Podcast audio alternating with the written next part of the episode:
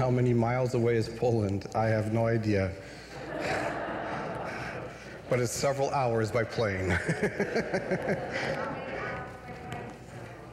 Eight, nine, something like that.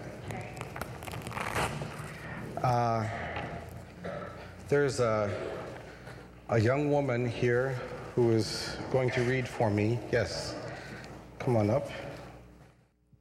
May we all stand and hear the words of 1 John 5 1 through 12.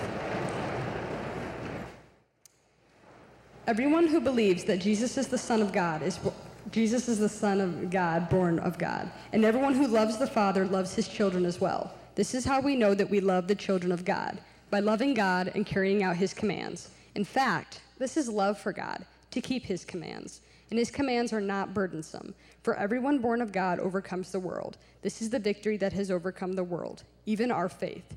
Who is it that overcomes the world? Only the one who believes that Jesus is the Son of God. This is the one who came by water and blood, Jesus Christ. He did not come by water alone, but by water and blood. And it is the Spirit who testifies, because the Spirit is the truth. For there are three that testify the water, the blood, and the Spirit. And the three are in agreement.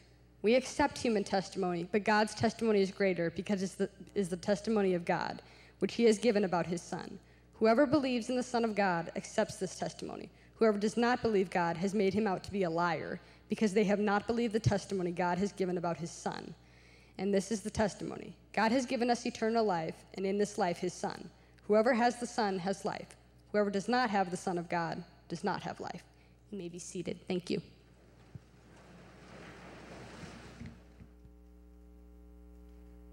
As adults, we often don't like to be referred to as children. And I know I just dropped my pen. You don't have to tell me. that was a childish thing to do. No. but we make reference to childish behavior as something undesirable in adults, as well it should be. We quote Paul from 1 Corinthians 13 when he says, When I was a child, I spoke like a child, I thought like a child, I reasoned like a child, but when I became a man, I gave up childish things. Well, some of us have. And that is good because we should desire wisdom. We should desire maturity.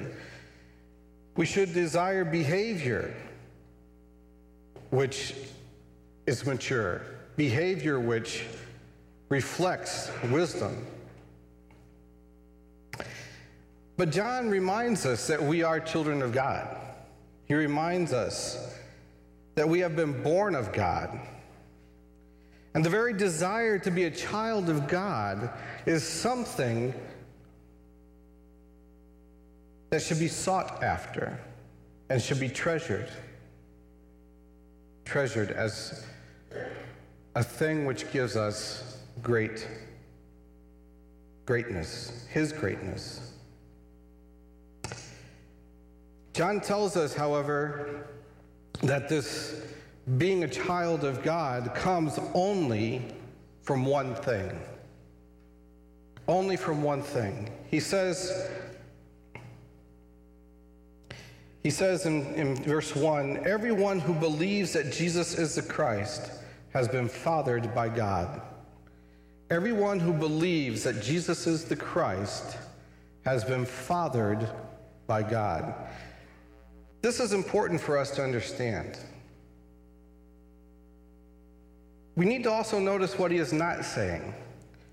He is not saying that believers are believers because of their actions and attitudes, but rather we are believers because we have been fathered by God, because we believe that Jesus is the Christ.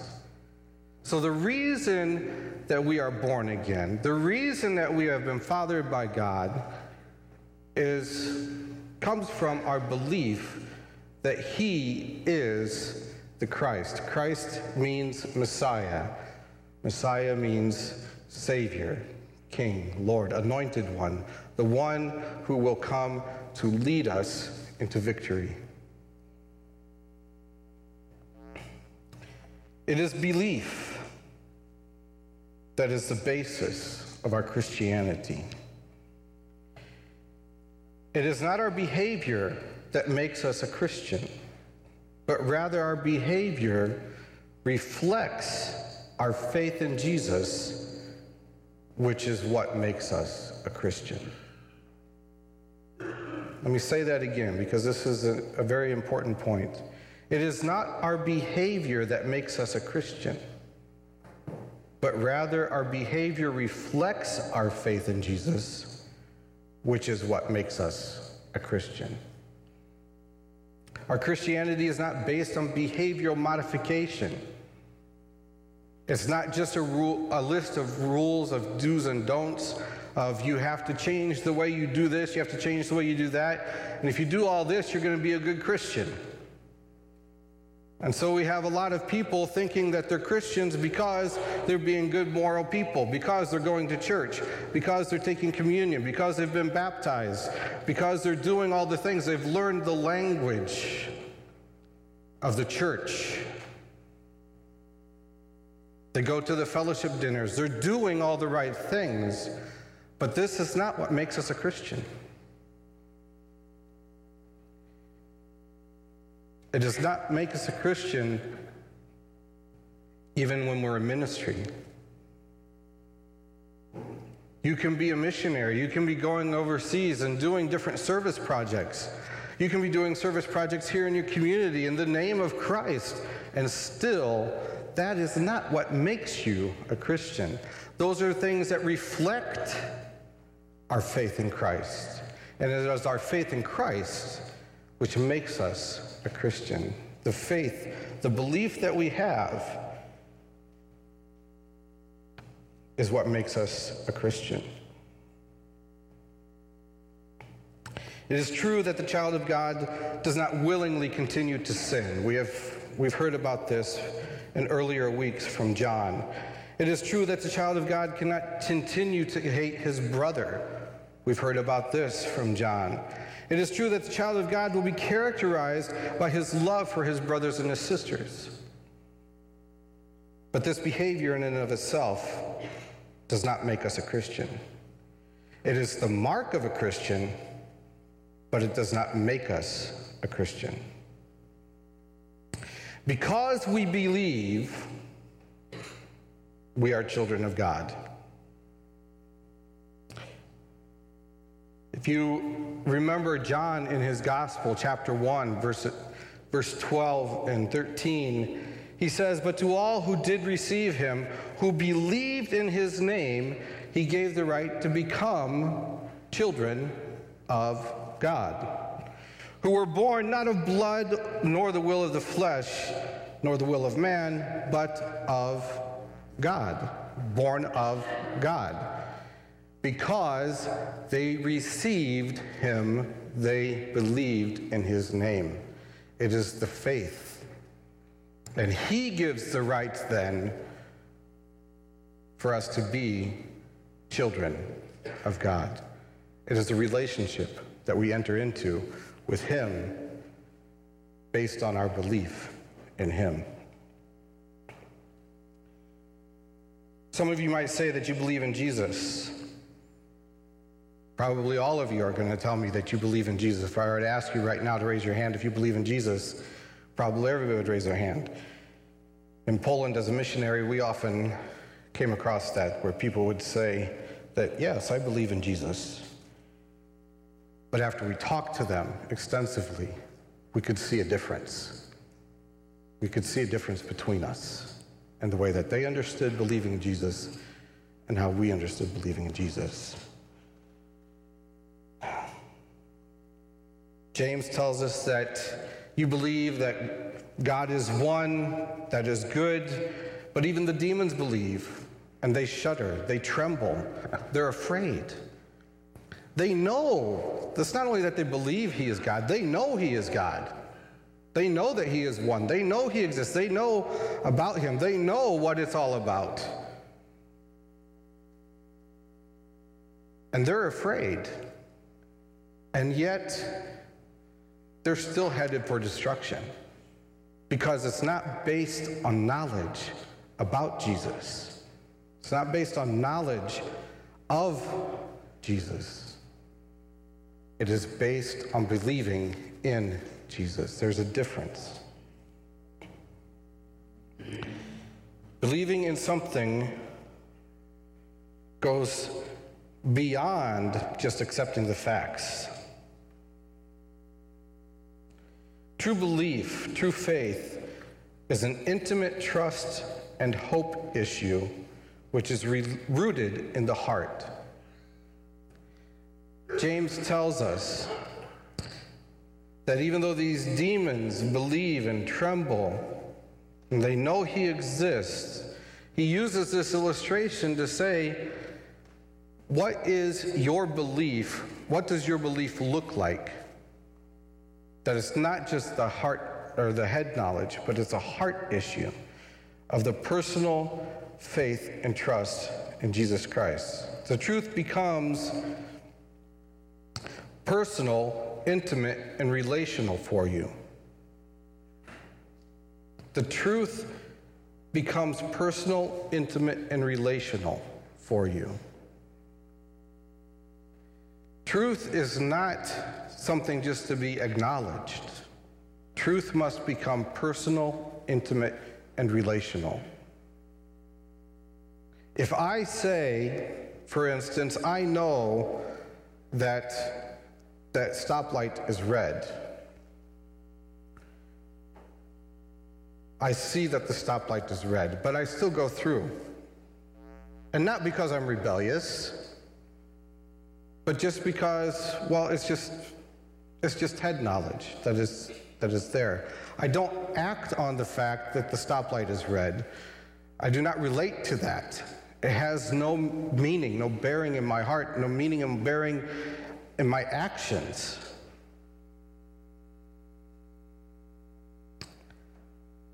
Then where's the difference? It's just a head knowledge, but it doesn't affect my life. If I continually go through red stoplights, not having any bearing on how I react to those red stoplights.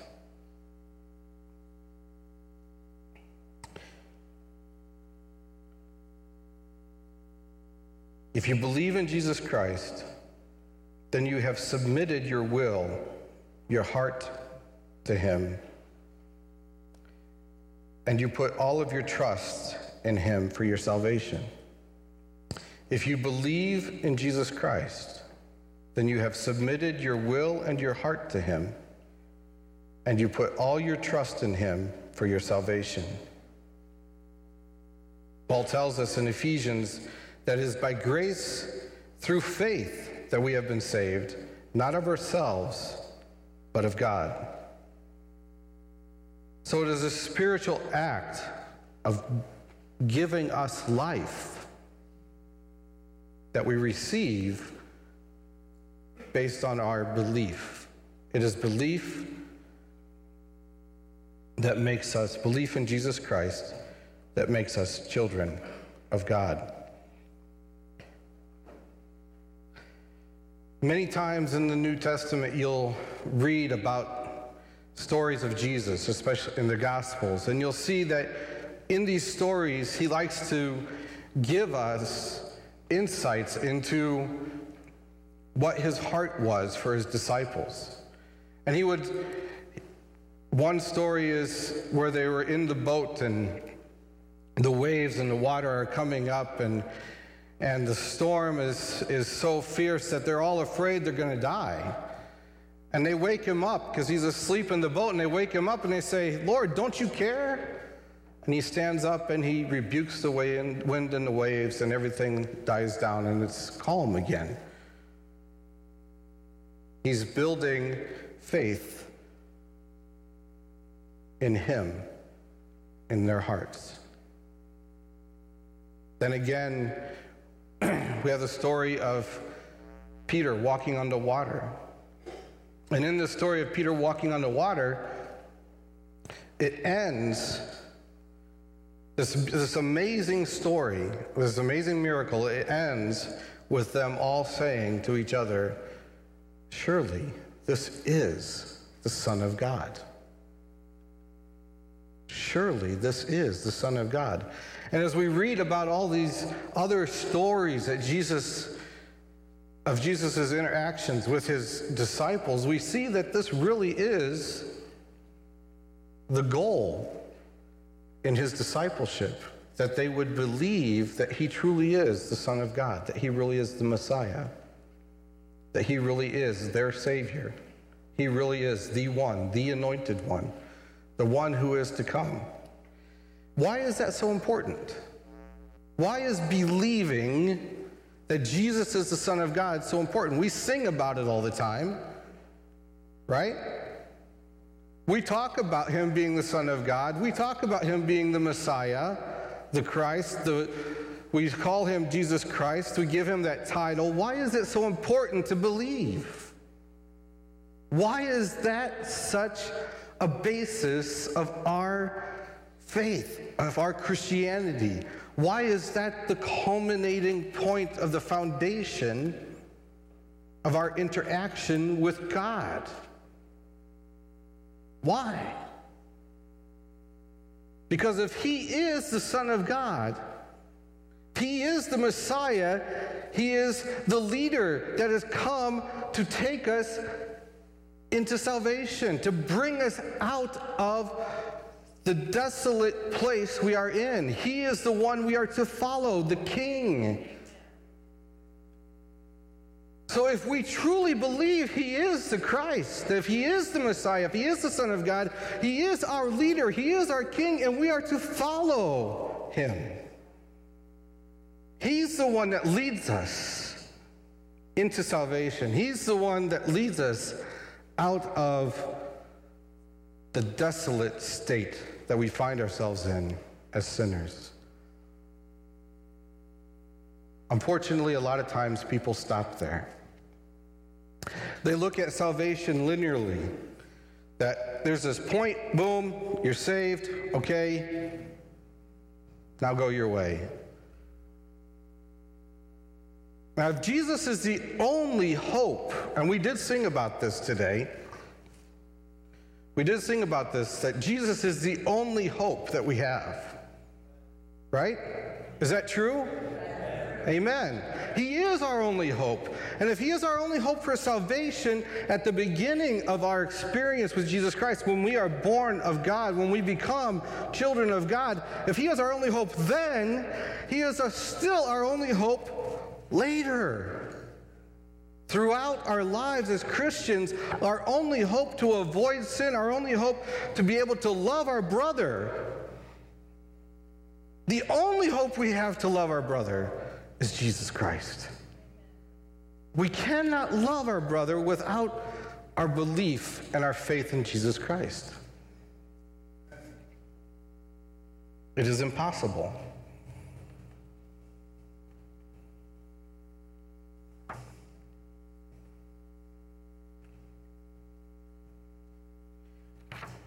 Because we believe, we are children of God.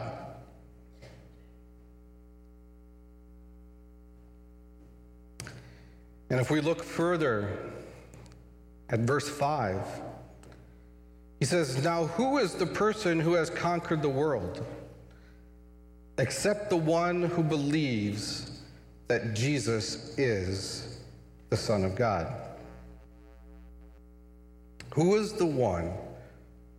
Who is the person who has conquered the world except the one who believes that Jesus is the Son of God? And in the Net Bible, which is just another translation, I like the way they put it because they don't use the word victory. This is the victory, you know, that overcomes the world, even our faith. They use the word conquering power that conquers the world. The conquering power, they add the word power in there. It's the conquering power that conquers the world. This is the faith, or this is the conquering power that conquers the world, our faith. It is our faith that gives us the power to live the life that reflects our belief. It is the belief in Christ, it is Him as our hope that gives us the power to live the life that John talks about. We've had a lot of talk about how we are to look, how we are to act, how we are to think, how we are to walk, how we are to feel, how we are to do everything. And now he's telling us this is the power to overcome the world. The world and everything in it is constantly at battle with our spirit, constantly at battle with our belief, with our faith, telling us different things to believe, telling us lies, and giving us fantasies to follow and go after that are not in, not in line with the scripture. And the way that we fight that, the only way, our only hope to be saved from those things is Jesus and our belief and our faith in Jesus. There is no other hope. You can try to be good, and we have a lot of good people in this world. A lot of moral people who are who will tell you even that they're not Christians. But their goodness and their morality will rival the best Christians. It's not the being good. And we can try to be good in and of ourselves as Christians. We can try to be a kind of person that loves fully the way that Christ loves us. But if we are trying without the power of our faith, of believing in Him, without Jesus in our hearts, if we are trying to do that, it's just going to be trying harder and harder, and we're just going to fail and fail. We cannot rely on our own power to be good. It must be Jesus in us. It must be Jesus in us. We talk about grace. When we fail, we receive grace. Jesus doesn't stand up there and yell at you. He doesn't say, Brian, you blew it again. I wish you would get it right. I'm going to give you three days to repent. And if you, I mean, he doesn't stand up there and just nail you, he gives you grace because he loves you. He wants you to come to him, he wants you to come and receive his grace, to come and say, God, I blew it. Let's walk together again. You don't have to pay what Christ already paid on the cross. You don't have to pay what Christ already paid on the cross. It has been paid in full. Amen? Amen. Praise the Lord. For this is the love of God that we keep his commandments, and his commandments do not weigh us down, because everyone who has been fathered by God conquers the world. And this is the conquering power that has conquered the world, our faith. Now, who is the person who has conquered the world except the one who believes that Jesus is the Son of God. Why, again, is it important that we believe Jesus is the Son of God? Because then He is our Messiah, He is our King, He is our leader, the one that we follow. We must believe that He is the Son of God so that we receive Him as the one that we follow. We become followers. That's why they call us disciples. That's why they call us Christians, little Christs because we are followers of Christ. Not just cognitive believers, but followers, followers who follow him. And as we believe the promises,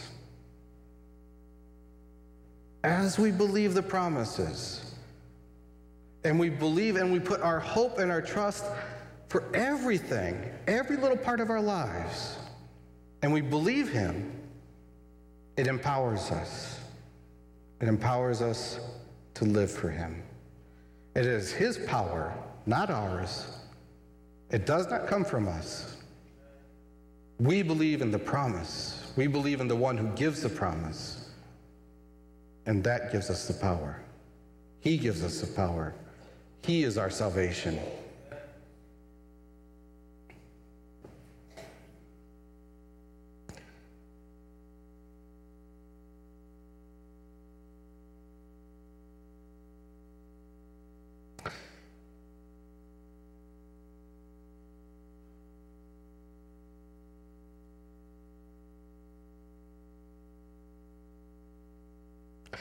When a coworker or a neighbor or a relative, a brother or a sister in the church, or anyone that we have to frequently see is really being unbearable to us. They're ripping us apart with their words or even their actions, causing us incredible grief. We have a choice. What is the truth? What is the truth? Can we trust Jesus when he says to love your enemies and pray for those who persecute you? Can we trust him?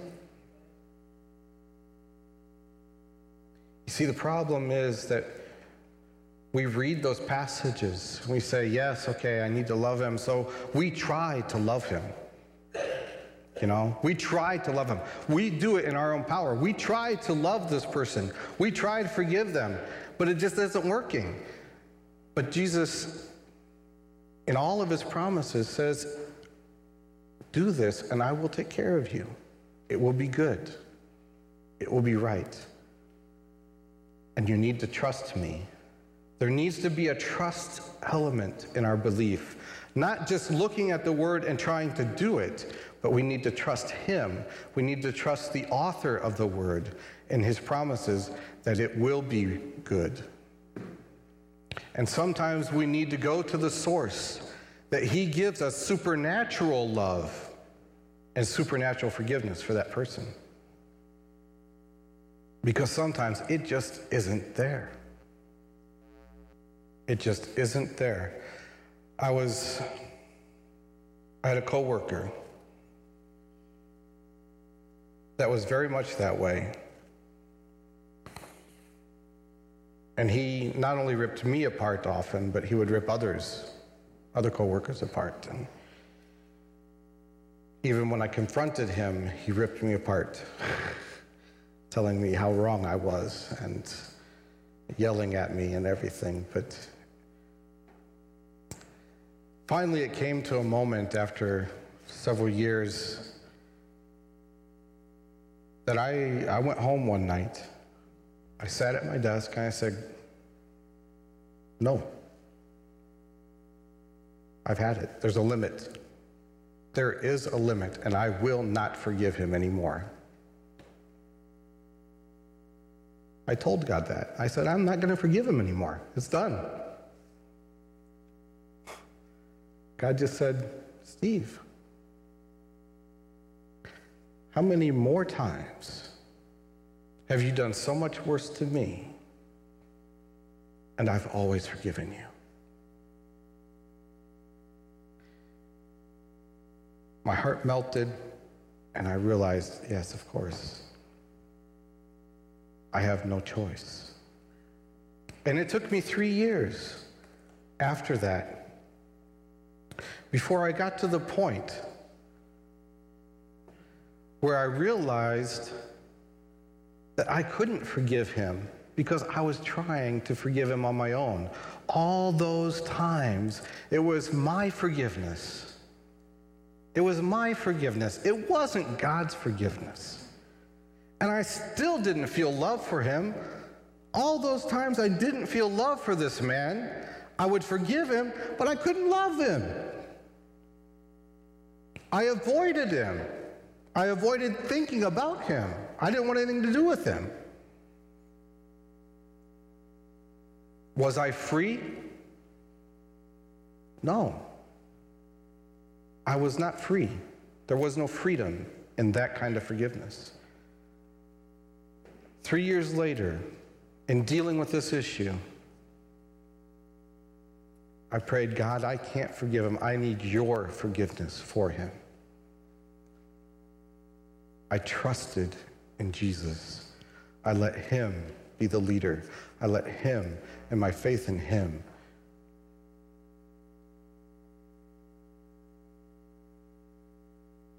be the basis of that forgiveness. And you know what happened? Immediately, immediately, this love came over me.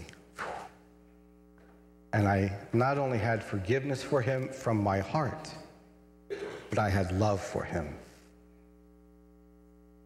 Everything changed. But it was because of my faith. It was not because I tried harder. It was not because I was convinced and motivated to try harder and harder. It was my faith in Jesus Christ that gave me victory. It is the conquering power. Our faith. You're, you have to believe Jesus. You have to believe in him and let him be your leader. You have to receive from him the power to forgive, the power to love, because you don't have it in and of yourselves. You just don't. None of us do. If we did, we wouldn't need Jesus.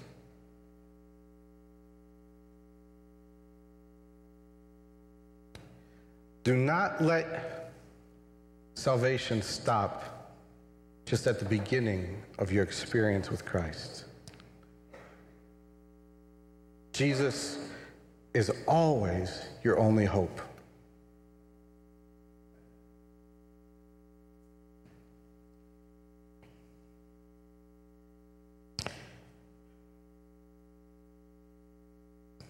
Because we believe we are children of God who love God by obeying his commands in victory. Because we believe we are children of God who love God by obeying his commands in victory. Now we come to the third point. Because we believe we are children of God who love God by obeying his commands in victory, having the testimony of eternal life.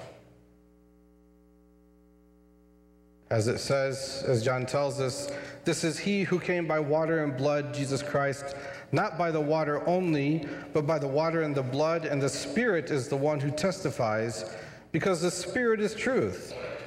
For there are three that testify the Spirit, and the water, and the blood, and these three agree. If we receive the testimony of men, the testimony of God is greater. For this is the testimony of God that he has borne concerning his Son. Whoever believes in the Son of God has the testimony in himself. Whoever does not believe God has made him a liar because he has not believed in the testimony that God has borne concerning his Son. And this is the testimony that God gave us eternal life. And this life is where? In his Son. So the testimony that we have is that we have life in his Son. Our life is in his Son, in Jesus Christ. Our life is in Christ. Colossians chapter 3 tells us, Your life which is in Christ.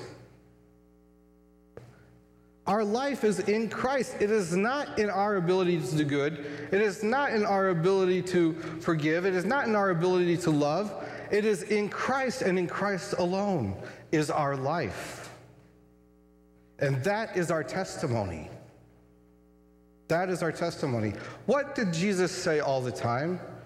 I don't do the things, I don't do my own will, but I do the will of my Father.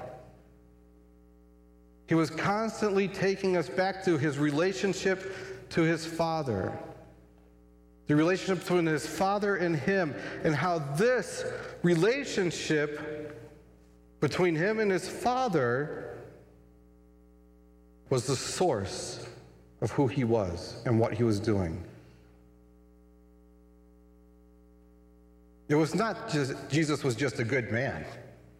It was the relationship. He in God and God in him. John chapter 17 tells us that he wishes that we would be one, that we would be in him, in Jesus, just as he is in the Father and the Father is in him, that he will, we will be in, him, in Jesus and Jesus will be in us. This is that intimate, personal relationship that characterizes belief. That is believing. It is an intimate, personal relationship. And it cannot be any other way. And in that intimate, personal relationship, we have the power to conquer the world. And not only do we have the power to conquer the world, but this becomes our testimony. His testimony that he gave about himself was the strongest of all testimonies, and he tells us that. But he says if we are believers, if we are in him, we have the testimony in us. What is that testimony in us? Is our testimony. We testify to the relationship that we have with him. It is our personal testimony that brings about the truth that brings the truth about God, the truth about Jesus to a reality that others can understand. It is a bridge that joins the unbeliever with the truth. Personal testimony is hard to deny. People will philosophize often about your theology, what they believe in God, what you believe in God. They'll say, hey, you know, well, yeah, you believe that, but I think God is this, you know, nice guy that just sits up there and he's just kind of let things go and it just kind of goes its own way and he doesn't really get involved in people's lives. Others will say that they don't believe in God at all, that God can't exist because if he did, he would have to be evil because of evil in the world and all this other things. And Ryan shared with us that we don't have to believe in a false understanding of God.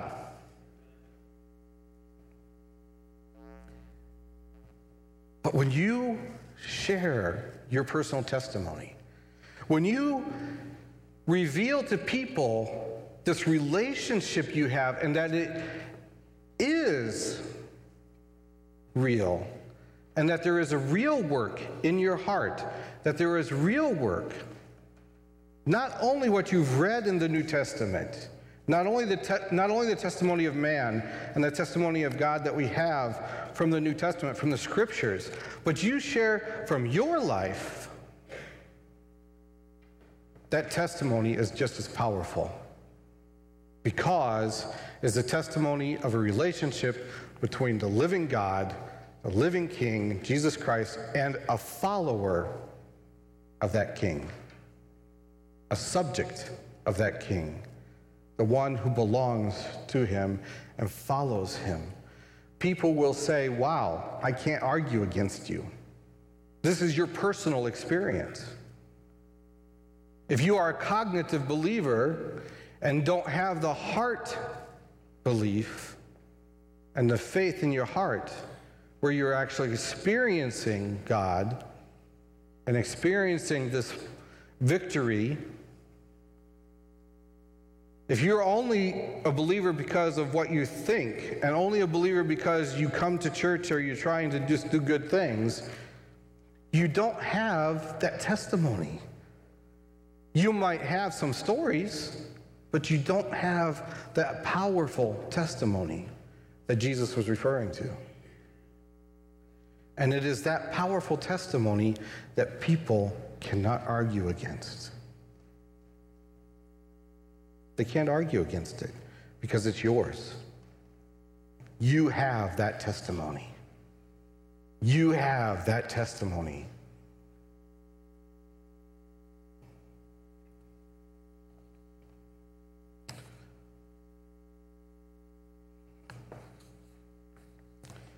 And this is the testimony that God gave us eternal life, and this life is in his Son. Whoever has the Son has life. Whoever does not have the Son of God does not have life. What is eternal life? If I were to ask you today to tell me what is eternal life, most of you would say that you could answer that question. And many of you would probably answer it is living eternally. As if you talk to the average person on the street and say, What is eternal life? They would say, Well, it's living forever.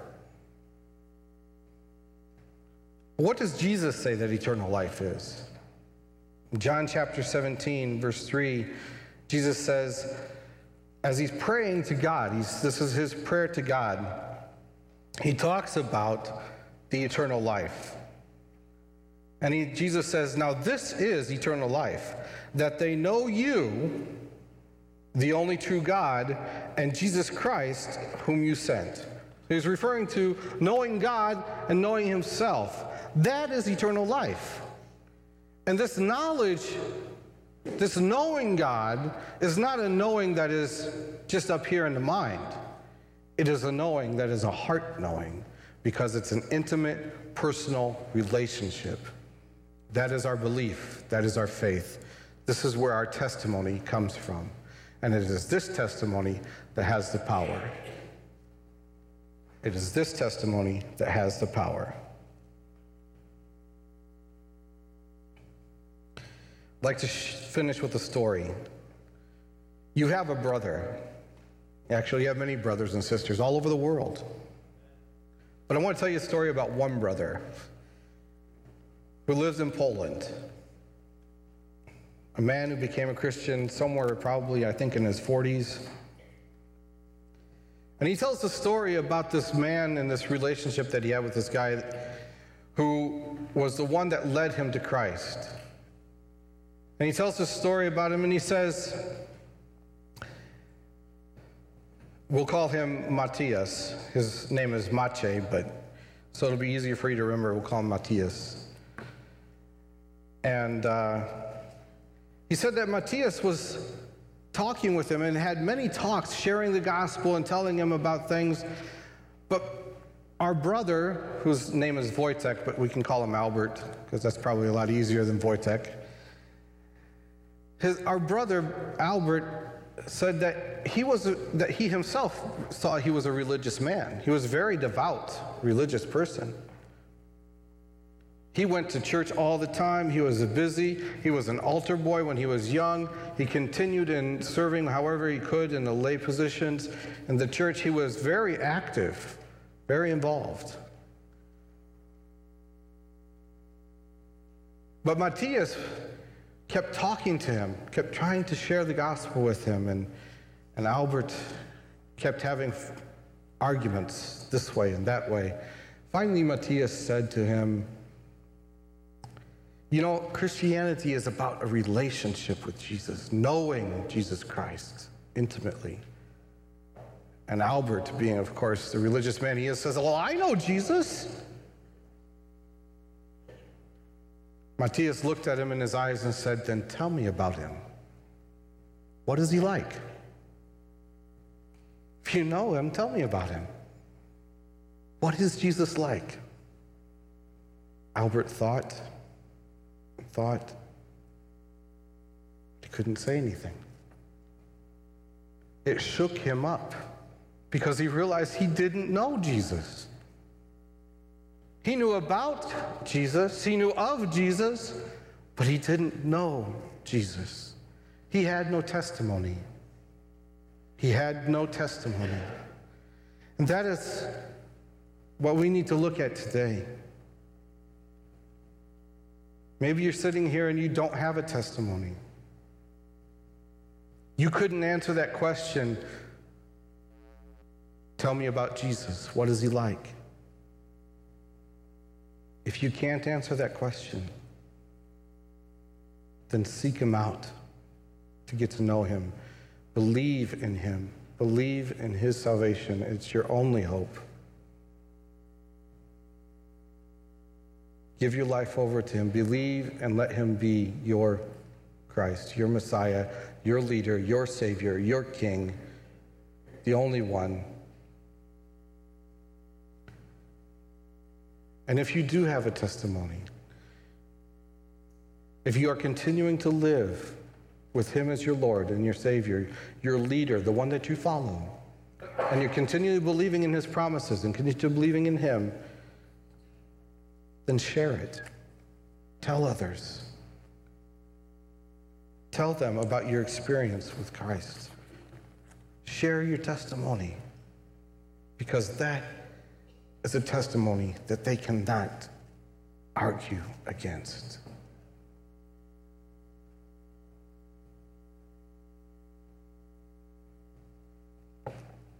I would challenge you to make that your heart. Make that your, your passion. Share your testimony. Let's pray. When we stand as we pray,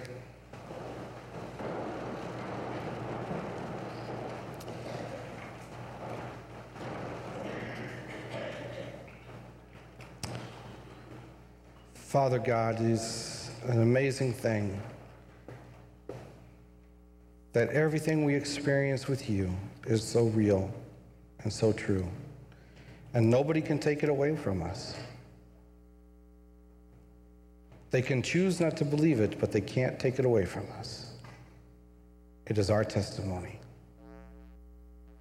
So, Father, we pray that we may experience more of you and share that intimate personal relationship that we have with you, to share that with others, Lord. Give us a desire has to be your desire, Lord, not our own working out. Give us your desire to share about our relationship with you. Father, that we may be, that we may give glory to you, Lord, in all things, that people will know you, and that they also will have that same experience with you, Lord. Thank you, Jesus. Amen.